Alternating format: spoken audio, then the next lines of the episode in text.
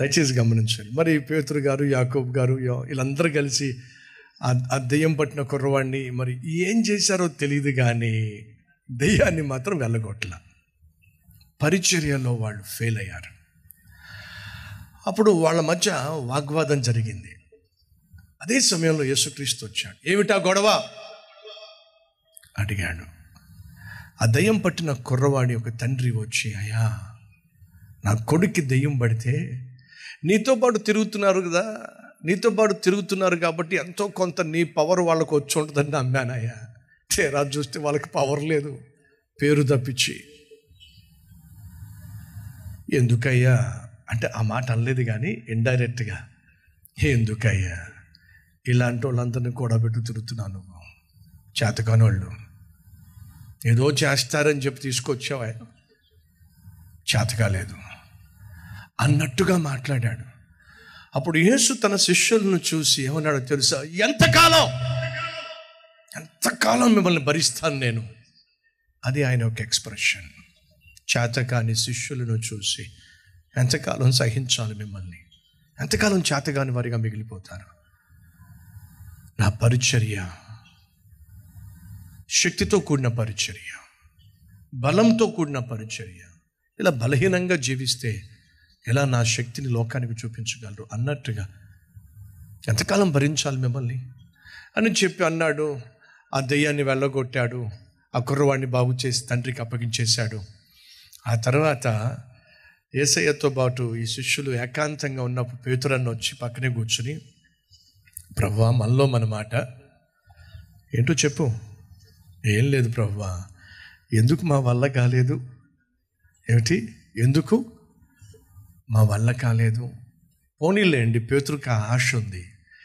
సాయంత్రం అయ్యేసరికి వచ్చి ప్రభు దగ్గర అడుగుతున్నాడు ఎందుకు ప్రభు మా వల్ల కాలేదు? అప్పుడు ఏసు అంటున్నాడు ఈ విధమైనవి కేవలము ఉపవాస ప్రార్థన ద్వారా తప్ప మరి ఏ విధముగాను ఇవి విడిచిపెట్టనే విడిచిపెట్టాం ఆ రోజు పేతురు కావచ్చు యోహాను కావచ్చు ఎక్కడ ఫెయిల్ అయ్యారయ్యా అంటే ప్రార్థనా జీవితంలో ఫెయిల్ అయ్యారు. ఎందుకు వారి పరిచర్యలో వాళ్ళు విజయం చూడలేకపోయారయ్యా అంటే వాళ్ళు ప్రార్థనా జీవితాన్ని అలవరుచుకోలేదు. జ్ఞాపకం ఉందా? యేసుక్రీస్తు అప్పగింపబడిన రాత్రి తన శిష్యులను చూసి మీరు శోధనలో ప్రవేశించకున్నట్లు మెలకువగా ఉండి ప్రార్థన చేయండి. అని చెప్పి యేసుక్రీస్తు వెళ్ళి తాను ఏకాంతముగా కన్నీటితో ప్రార్థన చేస్తే ఆయన రక్తము చెమట ద్వా- చెమట రక్తముగా కారినట్టుగా మనం చూస్తాం.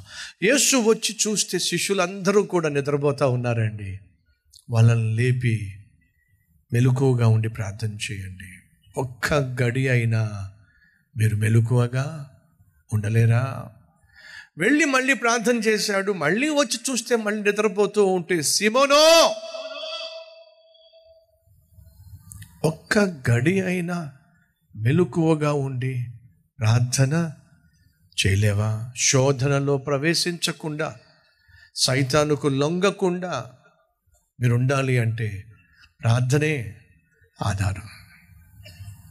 ప్రార్థన చేశారా? చేయలా. ఫలితం ఏమిటి ఏమన్నాడు పేతురు? ఎసయ్యా నీకోసం ప్రాణమైన ఇచ్చేస్తా. ఏమనుకుంటున్నావో? అని అంటే పేతురు ప్రాణం ఇస్తానంటున్నావు కానీ నేను ఎవరో తెలియదని మూడు సార్లు అబద్ధం ఆడతావు. అని అంటే లేదు ప్రభు అబద్ధం ఆడే ప్రసక్తి లేదు నీకోసం ప్రాణం ఇచ్చేస్తా. ఆశ అయితే ఉంది ప్రాణం ఇవ్వాలని చెప్పి కానీ ఇవ్వగలిగాడా? లేదండి కారణం ఏమిటి? తను ఏ ఆశ కలిగి ఉన్నాడో ప్రభు కొరకు ఏం చేయాలనుకున్నాడో తను చేయగలిగాడా? చేయలేకపోయాడు. కారణం ప్రార్థన జీవితం లేదు కాబట్టి. ఇక్కడ కూర్చున్న సేవకులమైన మనం కావచ్చు ఆత్మీయులమైన మనం కావచ్చు ఆశ ఉందే ప్రభు కోసం రోషం కలిగి జీవించాలి. పరిశుద్ధంగా జీవించాలి. ప్రార్థనా పరులుగా జీవించాలి. అన్ని విషయాల్లో విజయం సాధించాలి. ఆశ అయితే ఉంది. కానీ ఎందుకు మన జీవితంలో విజయం సాధించలేకపోతున్నాం? కారణం తెలుసా? ఆశకు తగినటువంటి ప్రార్థన కరువైంది కాబట్టి. ప్రాణం ఇచ్చేస్తాను ప్రభు అని పేతురు అంటే పేతురుతో పాటు మిగతా వాళ్ళందరూ కూడా అదే మాట చెప్పారు ప్రాణం ఇచ్చేస్తాం ప్రాణం ఇచ్చేస్తాం ప్రాణం ఇచ్చేస్తాం. గంటసేపు ప్రార్థన చేయటం కష్టం అంటారా? ప్రాణం ఇవ్వడం కష్టం అంటారా? చెప్పండి ఇప్పుడు. వాళ్ళకి ఏది కష్టమైందో తెలుసా? ప్రార్థన చేయటమే కష్టమైంది. ఈరోజు సేవకులమైన మనకు అన్నిటికంటే బహు కష్టమైంది ఏంటో తెలుసా? మోకరించటం ప్రార్థన చేయటం. ఆ రోజు పేతురును చూసి ఒక్క గడి అయినా మెలకుగా ఉండలేవా?